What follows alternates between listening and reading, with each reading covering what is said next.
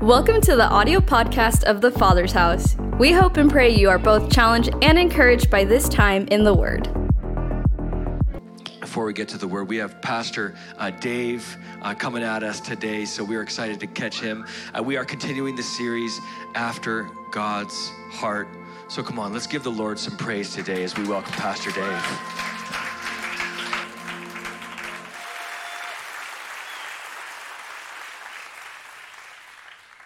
So, um, today I want to talk to you for just a few minutes about prioritizing the presence of God.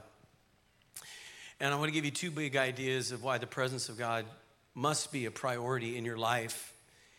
You know, uh, we'll catch up to the story of David, and he finally becomes king after 15 years. And you guys remember this, it was 15 years between the anointing uh, from the prophet Samuel until David took the throne. And 15 years of struggle and why God and running for his life and running from the armies of Israel under the leadership of the wicked King Saul. But, you know, God is faithful, isn't he? And what God says will come to pass. Not one of his words will fall to the ground. Never forget Philippians 1 6. It says, He who began a good work in you, he will be faithful to complete it until the day of Christ Jesus. Amen or Habakkuk 2 3 that says, Though the vision tarries, wait for it, for it will surely come to pass. It will not delay. In other words, God's gonna do in your life what He said He's gonna do. He's gonna fulfill His promises in your life, in my life, and in His church. So David becomes king, and not long after he becomes king, in fact, scholars and historians say it would have been within the first couple years of his reign. He makes a, a declaration. He says, Hey, we got to go after the ark of God. And in the first Chronicles account of this story, David says, Because we did not inquire of the ark during the reign of Saul. Now, there's some debate and historical, you know, differences of opinion as to f- how long uh, a period of time the ark was missing from the tabernacle of Moses. But we know this that King Saul reigned in Israel for 42 years. So, at a minimum, the ark was missing. Now, when I say the ark, I'll give you some description for the new kids in just a minute. But the ark was the essence of God, His presence, His power, His voice spoke between the cha- wings of the cherubim, and His name was upon the ark. So, 42 years, but think about the ramifications. And it was probably at least a decade longer than that. So, roughly, we can safely say 50 years. But they're still going up to Mount Zion, they're still going to the Temple Mount in Israel to worship in a temple, the tabernacle of Moses, but there's nobody home. There's an empty of holy, empty holy of holies. And so the priests are burning their incense, and the worshipers are gathering, and they're going through all the form and the ritual. And the high priest would even go behind that veil once a year, but the ark wasn't there. Think about that. I think it's a picture of church that's done without the presence and power of the Holy Spirit. And just because a building has a name over the door, whether it's Father's house or a denomination or a cult group, to call yourself a church or a house of worship means absolutely nothing if there's no one in the Holy of Holies, if there's no presence behind the veil. But they worshiped for 40 some years. So David said, Hey, not on my watch. We're going after the ark of God. So I want to pick up the story here in 2 Samuel chapter 6. Then David again gathered all the elite troops in Israel, 30,000 in all. Get a visual of that 30,000 strong elite warriors.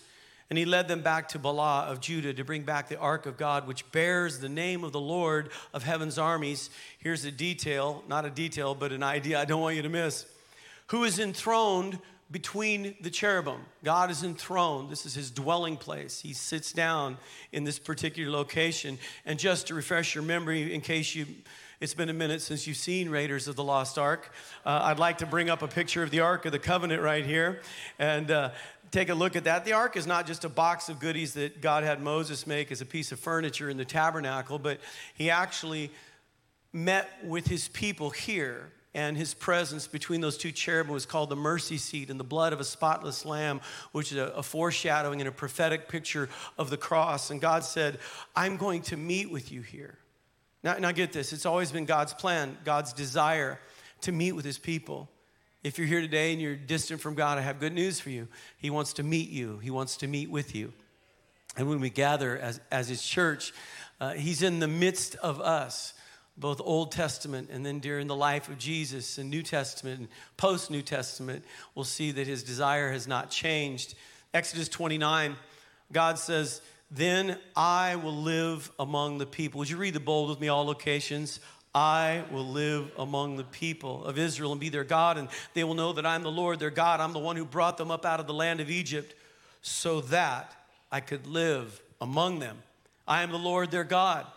Ezekiel 37 27, he says, My dwelling place will be with them, and I will be their God, and they will be my people. In fact, God gave clear instructions to Moses that when you're traveling through the wilderness and you establish the camp of Israel, make sure that the tabernacle is right in the center and that all the tribes camp around it. So look at this picture here, this graphic to give you an idea a fire at night and a cloud by day and the ark of the covenant in the center of the tabernacle. And god say i'm going to camp out right in the center in the midst of my people. His glory was revealed. This was the ark of the covenant. And it's a type of jesus in the new testament. But god said hey I want to live with you. I want to sit down. I want to dwell. That's what this word means to make up a residence. And I want to inform you today that God wants more out of his church and out of my life and yours than visitation rights and, you know, uh, an hour and 15 minutes on weekends and holidays. Is anybody with me? He wants to set up a camp and be Emmanuel in the center, Jesus at the center of it all. Move forward now to the New Testament, John 1. And the word became flesh and dwelt among us. And we beheld his glory, the glory of the one and only begotten of the Father, full of grace and truth. This Greek word dwell means to reside, it means to set up a permanent residence.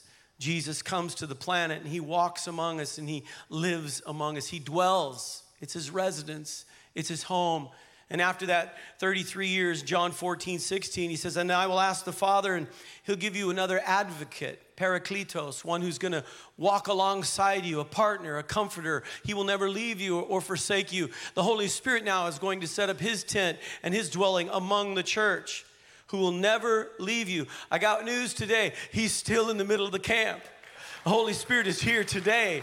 He's at all locations, He's dwelling among us. And then if we move into eternity future, we see that it doesn't change. In Revelation chapter 21, says, And I heard a loud voice from heaven saying, Behold, the tabernacle of God, or God's home, is with men. He will what? Dwell with them. They shall be his people, and he himself will be with them and be their God. And I want to read verse 4 just because it's so encouraging. And God will wipe away every tear from their eyes. There shall be no more death nor sorrow, nor crying. There'll be no more pain, for the former things have passed away. Now, the reason I want you to prioritize the presence of God, it's not a, a charismatic, you know, kind of we got the market on goosebumps and a certain style of worship. It's not an emotional atmosphere that's created so you feel like you met with God. The presence of God changes everything the manifest power of God in His church. And there's a reason why, as a church, we prioritize His presence. And if you track uh, the ark, the travels of the ark throughout the Old Testament, it went a lot of places over a lot of years, and there's many stories connected with this gold box and the essence of who God is moving through the land. But just a few examples in Joshua chapter 3 the people are getting ready to cross over the Jordan to walk into their inheritance, but there's a problem. The Jordan River's at flood stage. So it's an impassable, uh, it's an impossible situation, an unpassable, however you would say that river. And what does God tell them to do? He says, Tell the priests to take the Ark of the Covenant and put it upon their shoulders. And when the, the priest stepped into the flooded Jordan River, a miracle happened. The water stopped upstream and the water began to recede and dry ground appeared and they walked across, which simply means this that God makes a miraculous way when there seems to be no way when we carry his presence. Amen. Fast forward Joshua chapter 6, and we find them taking the first city of their inheritance. And you know the story. They walk around Jericho once a day for six days. And on the seventh day, they walk around seven days and they shout, and the walls fall down. But a detail you shouldn't miss is this before they walked around the city, what happened? Once again, he told the priest, I want you to take the Ark of the Covenant. So get this visual as you think about the story of Jericho. It's the very presence of God marching around the city for six days. And the presence of God actually does break down walls and it, it gives us new territory in our lives. And then 1 Samuel 5, we see that the presence of God, when it's in the presence of our enemy, it brings confusion and destruction. Now, we won't get deep into this story, but the Philistines actually stole the Ark of the Covenant because Saul was in rebellion and the nation was in idolatry and they neglected the sacred and the holy. So God allowed the Philistine army to take the box, the Ark of the Covenant. And so they don't know what to do with it. They throw it on a cart, they roll it up to their city, and they put it in their temple, in their temple of pagan worship. Their main god, his name was Dagon. And Dagon was this big, huge statue, uh, and uh, historians, and I, I believe it's in the word as well, he had the body of a fish, okay? And he had a man's head and man's hands. So this big fish man, and so you got fish man, and then you got the Ark of the Covenant, and they say, oh, we'll just roll this God up next to our God, and they go to bed and they come in the next morning, and you know what happened, right? Dagon had fallen over, and his head broke off, and his arms broke off, and just his torso was left, which I think is a little fishy. Okay, it just it was teed up too high. It's my bad. But I want you to know that the presence of God not only opens doors that no man can shut, not only gives you territory and goes before us and brings comfort and peace, but the presence of God confounds and destroys our enemy. We need to prioritize the presence of God. Amen? So here's the story. They placed the Ark of God on a new cart. Now we go back to David going to get the, the Ark of the Covenant, 2 Samuel 6. They brought it from Abinadab's house, which was on a hill, and Uzzah and Ahio is how you say it, but I'm just to call them Ohio, all right? So Uzzah and Ohio. Abinadab's sons were guiding the cart that carried the ark of God, and Ohio walked in front of the ark, and David and all the people of Israel were celebrating before the Lord. Think about it 50 years, 50 years without the presence the Shekinah glory of God, the very voice of God. And they're excited. They're so pumped up. And David and all the people of Israel are celebrating and playing all kinds of musical instruments and lyres and harps and tambourines and what? Castanets. How many know when you got castanets in the band? Oh, now it's a party. Yeah, come on. There's dance and there's castanets and cymbals and things go horribly wrong. Verse 6 But when they arrived at the threshing floor of Nacon, the oxen stumbled, and Uzzah reached out with his hand and steadied the ark of God. Then the Lord's anger was aroused against Uzzah and struck him dead because of this. So Uzzah died right there beside the ark of God. David was angry because the Lord's anger had burst out against Uzzah, but he named that place Perez Uzzah, which means to burst out against Uzzah, as it is still called today. Now, David was afraid of the Lord and he asked, How can I ever bring the ark of the Lord back into my care? So David decided not to move the ark of the Lord into the city of David. Instead, he took it to the house of Obed-Edom of Gath, and the ark of the Lord remained there in Obed-Edom's house for three months, and the Lord blessed Obed-Edom and his entire household. Before we go ahead and talk about Uzzah and this crazy event that took place in the, the hauling of the Ark of the Covenant, uh, can you imagine Edom's shock and awe? He lives at Kiriath Jearim, which is 20 miles from nowhere, okay? Edom lives out in the cuts in the middle of the desert. And all of a sudden, one day, he hears a crazy commotion outside. There are 30,000 soldiers and the king of Israel at his front door. Not only that, they brought God with them. God in a box, king of Israel, 30,000 warriors, like, hey, Obed-Edom, the king of Israel, would like to, you to keep God here at your house for a little while. Uh, how do you answer that? Sure. Let's make a place for him. Kids, okay, uh, living room, nicest room in the house. Yeah, let's bring him into the living room here. Kids, if you could just push the recliner back and push the TV over there, and God, you can rest. the glory of God. Obed-Edom's got God in the living room for three months. And guess what happened? All that he had, all his possessions were blessed. His grass was greener than all his neighbors. His kids grew taller. His health was impeccable. His marriage was on point. His corn was four feet taller than every other crop. Hashtag blessed. right? Obed-Edom, man. Why? Because God was in the house. But back to Uzzah, he struck dead for steadying the ark, which seems like a reasonable thing to do. The oxen went uh, the wrong way and the wheel hit a ditch or whatever happened. It looked like the ark of God with the holy ingredients on the inside was going to hit the ground. And so he reaches out to steady the ark and he dies. Have you ever um, read scripture and it seemed like God responses might be a little bit unreasonable? You ever read the word like that's over the top? I don't know if he deserved God what you did. For instance, Acts chapter 5, remember Ananias and Sapphira? They bring their offering and they exaggerate about their giving, which maybe a couple people have done. And uh, they give this amount and tell the apostles, No, we gave this amount. And God says, Not on my watch. Poof, strikes them dead. How many glad God's not doing that about your offering? oh, you better say amen. You're like, Really? And that's the New Testament?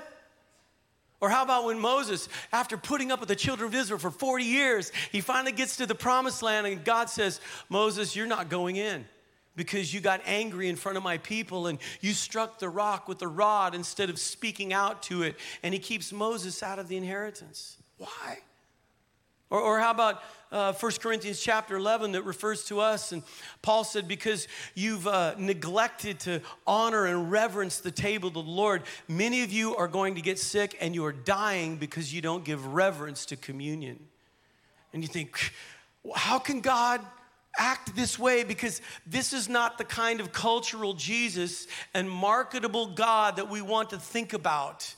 We want God on our terms. We, we develop a God that stays within our boundaries, even our cultural values that shift. We want God to shift with our cultural definitions and boundaries. We want a God that fits on our cart. Is anybody with me? God says, I'm not like that. I'm holy, holy, holy. I'm other than. Now, was God justified in striking Uzzah dead? 100%. We don't understand his wisdom, but God's justice is perfect. His decisions are accurate. Were, were David's motivations evil? I don't think so. This gold box was really heavy. Can you imagine carrying that on your shoulders? It was a 40 mile journey. But what David failed to do is he failed to realize that there was something sacred and holy that he neglected to honor as sacred and holy. David's failure was this he made the sacred common. And I think when the sacred becomes common in our lives, we end up putting the holy things on a man made religious cart. And if we're going to make the presence of God a priority in our lives, in your home, in your marriage, in our church, here's the number one thing I want you to consider today. We've got to recognize the sacred and handle it appropriately. Recognize the sacred.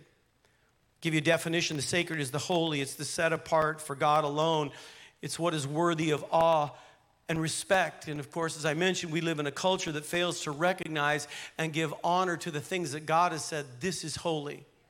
So let me just segue here. If you feel distant from God today as a Christ follower, if you feel like church really isn't working for me like it used to, or maybe you don't have the passion and fire that you did 25 years ago, 20 years ago, there's a possibility that you've made some sacred things common and you've put some of the holy things on a man made cart that you're toting around. You got God strapped to the flatbed back there behind the Ford on bungeed down. And he's saying, No, I'm holy, holy, holy. Are there any sacred things in your life that you're treating as common? Uh, allow me to give you a couple examples. The church is sacred. This gathering right here, it doesn't belong to us. The gathering of the saints is sacred. Jesus said, This is my church, I will build it. In Acts chapter 2, when they came together, they were in awe of God. And they devoted themselves to the apostles' teaching and to prayer and to breaking of bread and to fellowship. And God did signs and wonders. It's a holy thing when the people of God come together. Jesus said, Where two or three are gathered in my name, there I am in their what? In their midst. I'm in the center of the camp. But we've taken something sacred and holy, like the gathering of God's people, and we've thrown it on our religious cart. What does that look like? God, I got an hour and 10 minutes, hour and 15 minutes for you twice a month. That's the national average for committed church attenders. I'll get, get in your grill just a little bit.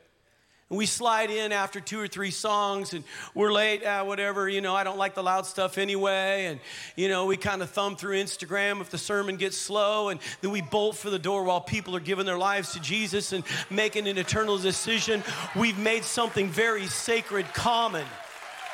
It gets so common that a lot of, quote, Christians only come to church if they don't have a better offer if they couldn't go camping or if there's not a playoff game on. Church is just this thing I do. It's on my hour and 15 minute cart strapped to the back of my Prius. It's bungee down good, and occasionally I just tote it around and go, Oh, I'm going to go to church today. We've made something sacred common, and we wonder why the fire of God is not upon his house.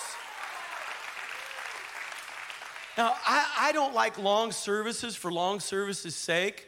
Okay, I think you can get a lot of ministry done in 75 minutes, there's no doubt about it. But what would happen if we return to the sacred practice of spending the night in prayer, waiting on God? Paul was preaching, and at midnight, Eutychus fell out of a window because it was a long sermon. Eutychus snaps his neck, and Paul runs down instead of wrapping up the sermon, say, "Hey, see you Connect tent. Sorry about that one. See you next week. Don't forget to go to your small group." God love you.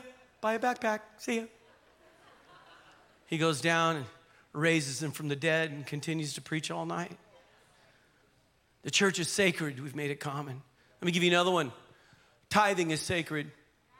The tithe belongs to the Lord. It doesn't belong to you. Now, someone will get offended, and that's cool. I just want to offend you up front so we can go, get on with it. We've taken the theology and the principle of tithe, Old and New Testament, it's Bible full of it. And we said, no, I'm gonna rewrite this one. I'm gonna determine how generous I wanna be and how much I need to give. And I'm gonna give when I emotionally feel like giving to the ministries that I wanna give to. You've taken something that doesn't belong to you You've taken the sacred tithe and you strapped it on your cart and made it common, and you can tip God whenever you want and be as generous as you feel like, and you wonder why the provision and the supernatural power of God is not involved in your finances. You got your giving on a cart. Turn the sacred into common. Well, let me give you one more while I'm on this rant. Feels pretty good. The preaching of the word is sacred because this is not my idea. I'm not up here to give a lecture or a speech or a homily. God has chosen the foolishness of preaching to save the perishing.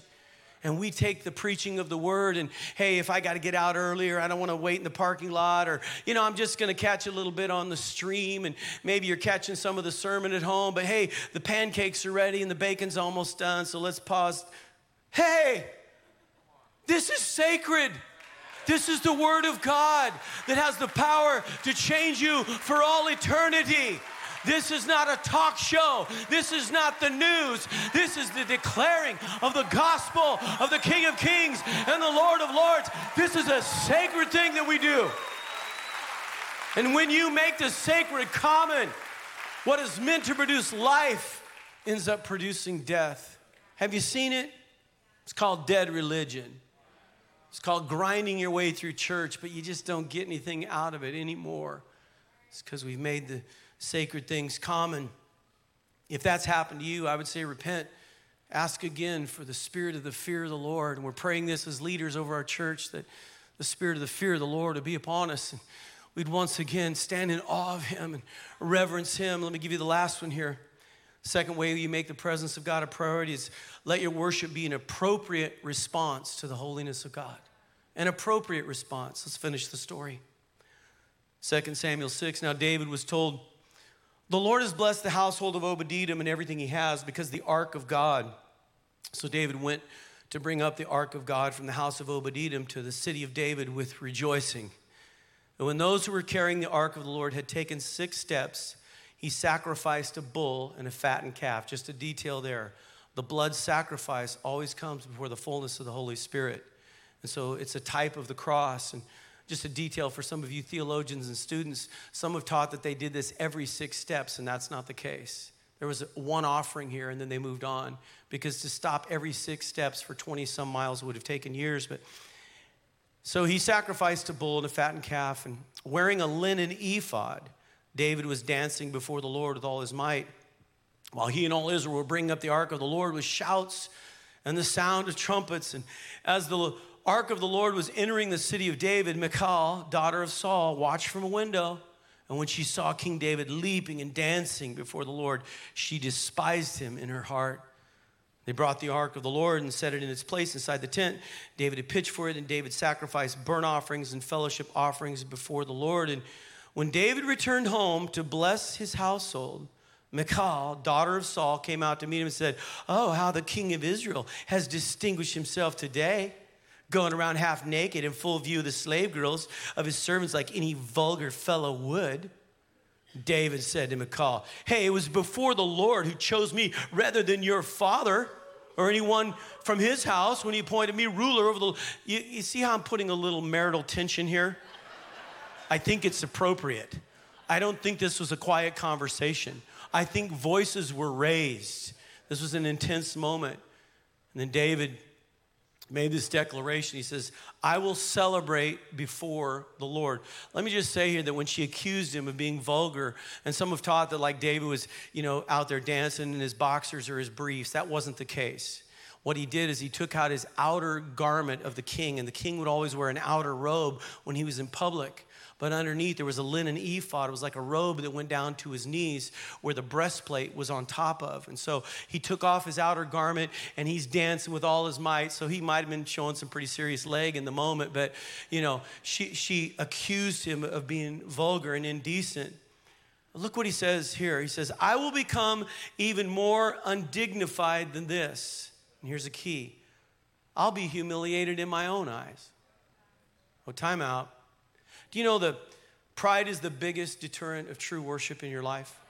Pride is the biggest deterrent of seeing God move in the church.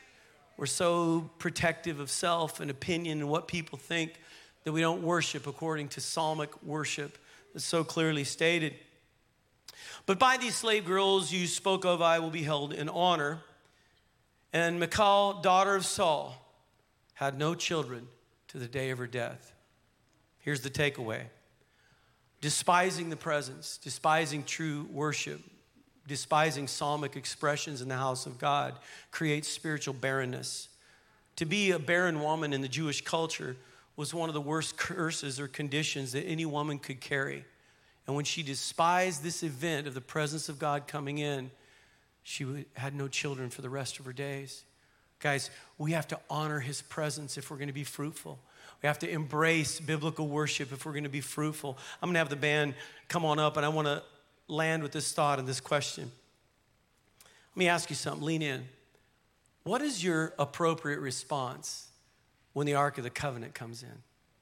What is your appropriate response when the power and presence of the Holy Spirit washes into our gatherings like happened like it happened today in Vacaville and probably at all locations? Are you are you moved in such a way that you get yourself out of the way? Are we honoring God? Or do we have our worship response on a religious cart strapped down tightly? We say, well, you know, my personality type, I'm not an extrovert. Uh, these people lift their hands and I, am not comfortable with that. Or, or maybe it's a, a religious upbringing that, oh, we don't dance in church and we don't shout. That's, that's so rude. I can't believe go to the Father's house, all these people are yelling and shouting. Come on. Exactly. So here's my recommendation. We don't respond based on personality type or relig- religious upbringing. We respond to his presence based on what is appropriate. What is appropriate? David danced before the Lord with all of his might. What does that look like when a rugged warrior begins to dance before God with all of his might. He did it because it was appropriate. When the Ark of the Covenant came into the dedication of Solomon's temple, all the priests fell down, face down, and laid upon the ground. Why? Because it was appropriate. We ask you to lift up holy hands in the sanctuary. We do that because it's appropriate. Let the lifting of my hands be as the evening sacrifice. What is an appropriate response? I guarantee you this it will cause a moment of humiliation, it will cause you to get yourself out of the way.